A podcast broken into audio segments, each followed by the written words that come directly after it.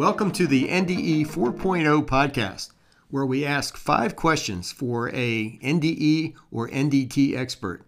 This is the show for NDE professionals where we dig into the big questions about NDE inspections and digital transformation. Every episode, we ask a NDT expert five questions that can help you do your job better. Today, we are honored to be speaking with Hossein Saboonchi, who currently leads the R&D group and the product and system division of Mistras Group. Mistras is a leading provider of technology-enabled asset protection solutions used to maximize the uptime and safety of critical energy, industrial, and public infrastructure. Hossein has a background in mechanical and civil engineering with a focus on electromechanical sensor technology for NDT applications. In his role at Mistras, Hossein leads the data analytics and additive manufacturing groups. The data analytics group strives to come up with an automated monitoring solution using AI and machine learning, and the additive manufacturing group focuses on proving an in process monitoring solution with regards to additive manufacturing. Welcome, Hossein, to Floodlight Software's NDE 4.0 podcast series, which poses five questions to an NDE 4.0 expert. Thank you. Uh, it's great to be here. Fantastic. Well, I think that your work is incredibly interesting, and I'm looking forward to hearing your thoughts today. So let's go ahead and get started. Our first question to you is this What Industry 4.0 technologies do you believe are the most important and relevant to NDE companies and why? Okay, uh, in my opinion, IoT and AI are the two significant game changers regarding NDT 4.0. IoT or Internet of Things are the low cost connected data acquisition systems. And the industrial version of them are the IIoT, enable the asset owners to utilize them widely, which essentially generates a large database of different assets and their conditions. That's where the artificial intelligence or AI provide the next level of service. That service can be optimizing and providing predictive uh, models, which can dramatically reduce the risk to assets and the personnel who are working on the assets in the long term. Of course, my view might be uh, biased based on the fact that I work in an R&D department of the product development division of an NDT company. However, I don't want to uh, discount other technologies like uh, the uh, commercial clouds, additive manufacturing or 3D printing, advanced robotics, virtual reality, and many other revolutionary advances in this field. If I may expand on some of these, I can start with the cloud computation or cloud solutions. The commercial clouds provide uh, a reliable storage and enormous processing power, which is accessible from anywhere in the world um, at the same, at the same time, it is maintained for uh, highest level of uh, security and provides an unmatched capability to scale up and down if needed very rapidly. IoT devices usually are set to communicate with one of these clouds seamlessly, and their powerful processing capabilities can be utilized for advanced AI algorithms and they can do data mining and all the cool stuff that they do with the big data. This could revolutionize the way that NDT works as, as it right now is a risk-based inspection uh, approach to the one which uh, essentially is customized to individual assets. Another technology that I like to talk about is the 3D printing, or, or, what is also known as additive manufacturing. If you think about it, civil structures are built on uh, this concept, uh, co- concept of additive manufacturing. By brick and layer by layer of concrete and beam by beam, you uh, go up and build a structure or a dam or you name it. So it's it's not something new, but the what is what is actually making it an interesting revolutionary topic here is that the the advancement in the last few years in this uh, field enables it to for many industries to manufacture parts either prototype or actual components in a fraction of time and in some cases a fraction of cost the, for it to be widely introduced and implemented in many different industries, There should be uh, proper NDT techniques which would verify those parts in terms of their quality and fitness for service. Another technology which is of an interest to NDT 4.0 is the use of to, to increase efficiency, quality, and reproducibility is not uh, new. What is changed today is the use of advanced algorithm to control those robots even better and ask them to do many different tasks. This comes very handy if you uh, plan to use a robot to perform an NDT task for you, you, especially if your geometries are subject to change and you have different parts for different size. It may seem at this point it, it may seem a little science fiction like, but I we might not be too far from the time that uh, the inspector could be trained and introduced to their new job in a virtual or augmented reality environment and maybe even coached by their level threes who are many miles away on how to perform a specific inspection. Wow. That's that's incredible. I'm personally I'm relatively new to the NDT industry and I, I feel like most people who are also unfamiliar with NDT would be surprised to, to find out how much technology is actually involved in the process of performing NDT inspections during construction, like you mentioned, or even operations. And you know, but but knowing how dangerous some of these environments can be, it makes a lot of sense uh, that companies will want to automate as much as possible, using technologies such as the IoT sensors you mentioned, even using robots to replace human operators if that's possible.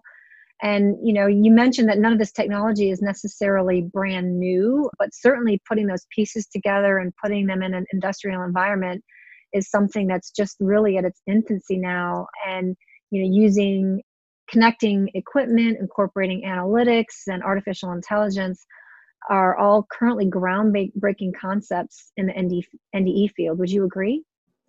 Yeah, that's essentially a very good summary of what I was trying to say.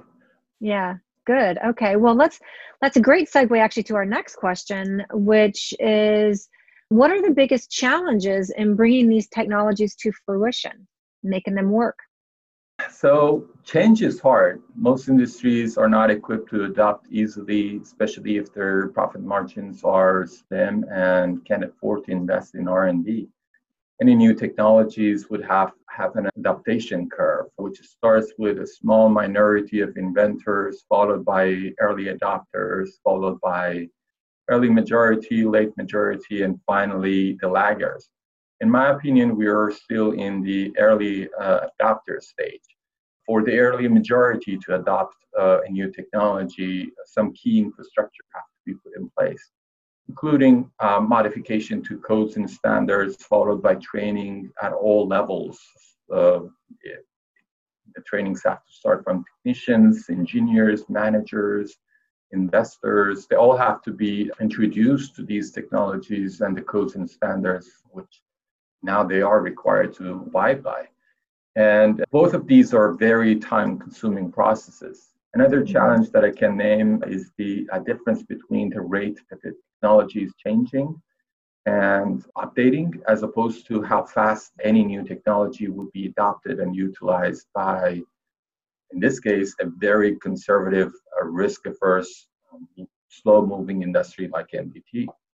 In many cases, from the time of the design of a new technology uh, or device, when you start to the day that you have required all, you finish your design and you, you have obtained all the required certification, it, it, may take two to three years. You don't even need to do any change to the standards for, for this new device that uh, you have introduced.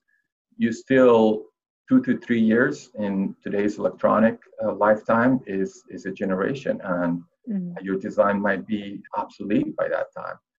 It is a very well known industrial challenge in many industries, like in aerospace, if designing an airplane, the, the certifications uh, are much longer in, uh, if you're designing a ship, that's even longer in. Uh, and so uh, it's a, it's a well known issue, but it exists here as well as, as the NDT 4.0 technologies are being introduced. This become uh, a more relevant uh, problem to deal with. One last item that I can't overstate is the legal aspect of who bears the reliability of any future catastrophe that happens. If you do something over what the codes are mandating uh, you to do, and uh, you uncover a potential deficiency in your asset, then you're legally responsible for repairing as soon as possible if the risk is high. And if there is an accident based on what you already know, then you're held accountable. However, if you stick to the minimum required inspections by codes and something terrible happens, you're off the hook and somebody else, uh, like your insurance, uh, will take care of the uh, financial burden. Uh, this dysfunctioning balance, if you wish, make the asset owners, I think, twice or three times before moving to implement any anything beyond their responsibility. Oh wow. That's such an interesting and counterproductive situation. So it seems that there are standards that exist to ensure the safety of industrial assets, and asset owners or operators are required to perform a certain amount of testing in order to certify the asset safety.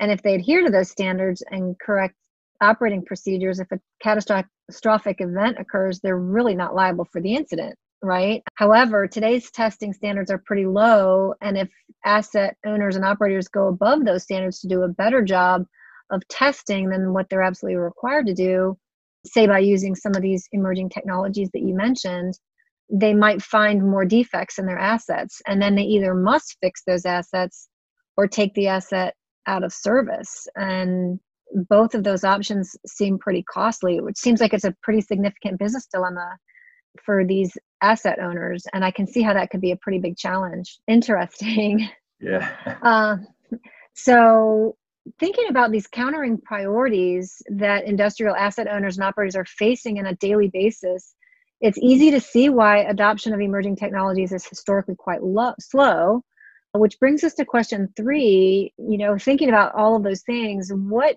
you know what what do you see as changes that need to be made in the industry to speed up the adoption of NDE 4.0? Um, so, uh, as you see, the, the, codes and standards are playing a big role here. That they are defined by technical associations, and which are essentially a large group of experts of those fields, and which have many years of uh, experience in that field and know the details of what is the best practice ins, ins and outs of it. And the advocates of new technologies are typically a new generation of engineers and scientists. As a result, there are always a lag for codes and standards to be modified for any new technology. If your technology is mature enough to be introduced to these committees, typically it takes three to five years uh, for them to put all the codes and the standards in place and moving it from a technical procedure to an actual standard which needs to be followed by everybody. This lag was acceptable when you have uh, significant change every 20 years but you don't want to expose the industry to risks that are because you don't want to expose the industry uh, to the risks that are not fully uncovered over the years. In the case of NDT 4.0, as most of the ch- changes are related to digital advancement, three to five years are considered as a generation. And by the time they have entered into the standard, that technology is obsolete and the next one has taken its place for NDT standards to move in, uh, in the right direction, technical committees have to take two concrete course of action, in my opinion. First, they have to encourage and engage the next generation of NDT professionals in their committees. Second, they have to open their doors to other uh, committees in the form of joint meetings and collaborations, for example, with IEEE and other relevant committees in, in different fields, which are not necessarily familiar with NDT. The goal of these involvement should be to make those codes and standards more adaptable and uh, inclusive to newer technologies, not just for the existing technologies, but also for technologies that are not out yet. Essentially, instead of playing the catch up, they have to play off offense. Yeah, that makes a lot of sense. Sort of like forcing the rule break the rule makers to be proactive and forward looking versus, you know, kind of just monitoring the status quo, right? Yeah, exactly. I think there's a long way to, to go, but the and it takes a change in the mindset and a strategy from from absolute uh, certainty to looking ahead.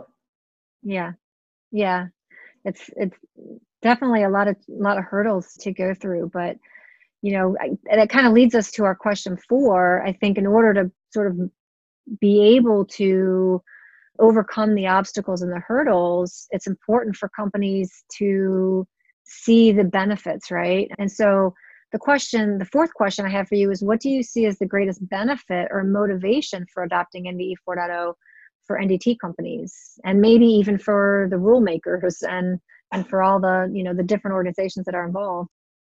So in terms of companies companies are, are profit seeking in nature and as long as uh, they can legally generate more money they would naturally seek um, competitive advantage wherever they can get it. As history taught us uh, automation advanced technologies if adopted consciously and adequately can reduce cost and risk while increasing consistency and quality of work and service and products in general. The other side of the coin is that if they don't adopt, they will go extinct. If a company, uh, a company's sole business plan is based on sending technicians to the field and collecting data manually, what would happen um, to that company when most industries move toward uh, automatic data collection through IoT devices and don't need inspect, inspection service as much. Another silver lining in that regard is um, I see the the uh, level of technical uh, technology friendliness of new generation is increasing day by day. You um, you can see the the change starting from universities and adoption of NDT courses for graduate students of engineering majors, those students eventually will will be more willing uh, to implement changes where uh, you know, when they move to the industry. This will be a slow shift. However, we observe that today's climate it will it will not be long before we see that shift happening in the industry. And the uh, last key indicator for op, uh, optimistic view of change is that we see that the financial market, the industry 4.0 has already borne fruit in many other sectors. And the investors are looking for potential new markets that could be disrupted to increase the profits. They would run numbers and approach big players in each field one by one. With proper investment, companies feel less reluctant to uh, change it is a big business dilemma the trade off between health and safety versus the economic costs of protection. This is very similar to what the world is facing today with COVID 19, don't you think? Yes. There's an irony I see here that the COVID, in this case, can turn out to be a force for good because people were like uh, scared of um, the computer viruses and how their data might be uh, in danger or uh, loss or something. But you see now the com- a lot of companies that we used to work with, they're struggling to put something in place for for the inspectors, anybody outsider to walk into their site. They're all scared that okay, what if that person bring the COVID-19 virus into my field mm-hmm. and my personnel will have to um, quarantine and be out of work and so yeah. it's a it's an interesting time to be in. Interesting. I, you know, I completely agree with you on your your comment about how companies can greatly improve their competitive advantage by embracing technology and focusing on making internal process improvements. NDT companies can become more efficient and productive, which really should reduce their overall costs and enable them to perform more work in a shorter time frame and at a lower price to the asset owner operator it kind of seems like a no-brainer i know there's a lot of factors involved but it sort of seems like it it, it should be easier than it really is of course yeah so let's get to our final question which is what uh, final recommendations do you have for individuals and or companies interested in moving forward with NDE 4.0? I'm sure you have heard the, the quote from that philosopher change is the only constant in life. Mm-hmm. My recommendation is uh, to individuals and companies is the, to embrace the change and never lose the uh, sight uh, of what is next and continuously look for the newer way of achieving your goal. Ultimately, for NDT professionals, the goal is to prevent accidents and save lives. One day it, it was achieved by measuring a parameter in the field. The next day it might be done remotely by a drone or a robot or by using an IIoT device. Mm, fantastic. What a great thought and a positive note to end our interview today. The goal of NDT is indeed to prevent accidents and save lives. Uh, NDE 4.0 can certainly help achieve that goal better than maintaining the status quo. So Thank you so much, Hossein, for participating in our podcast series and sharing your knowledge and experience. You're very welcome. It was my pleasure. It was a very informative discussion today. Thank you, listeners, for tuning in. If you are interested in learning more about Hossein or Mistras Group, please look for links on our podcast webpage. Thank you very much. Thank you. For more expert views on NDT, subscribe to the Floodlight Software blog at floodlightsoft.com.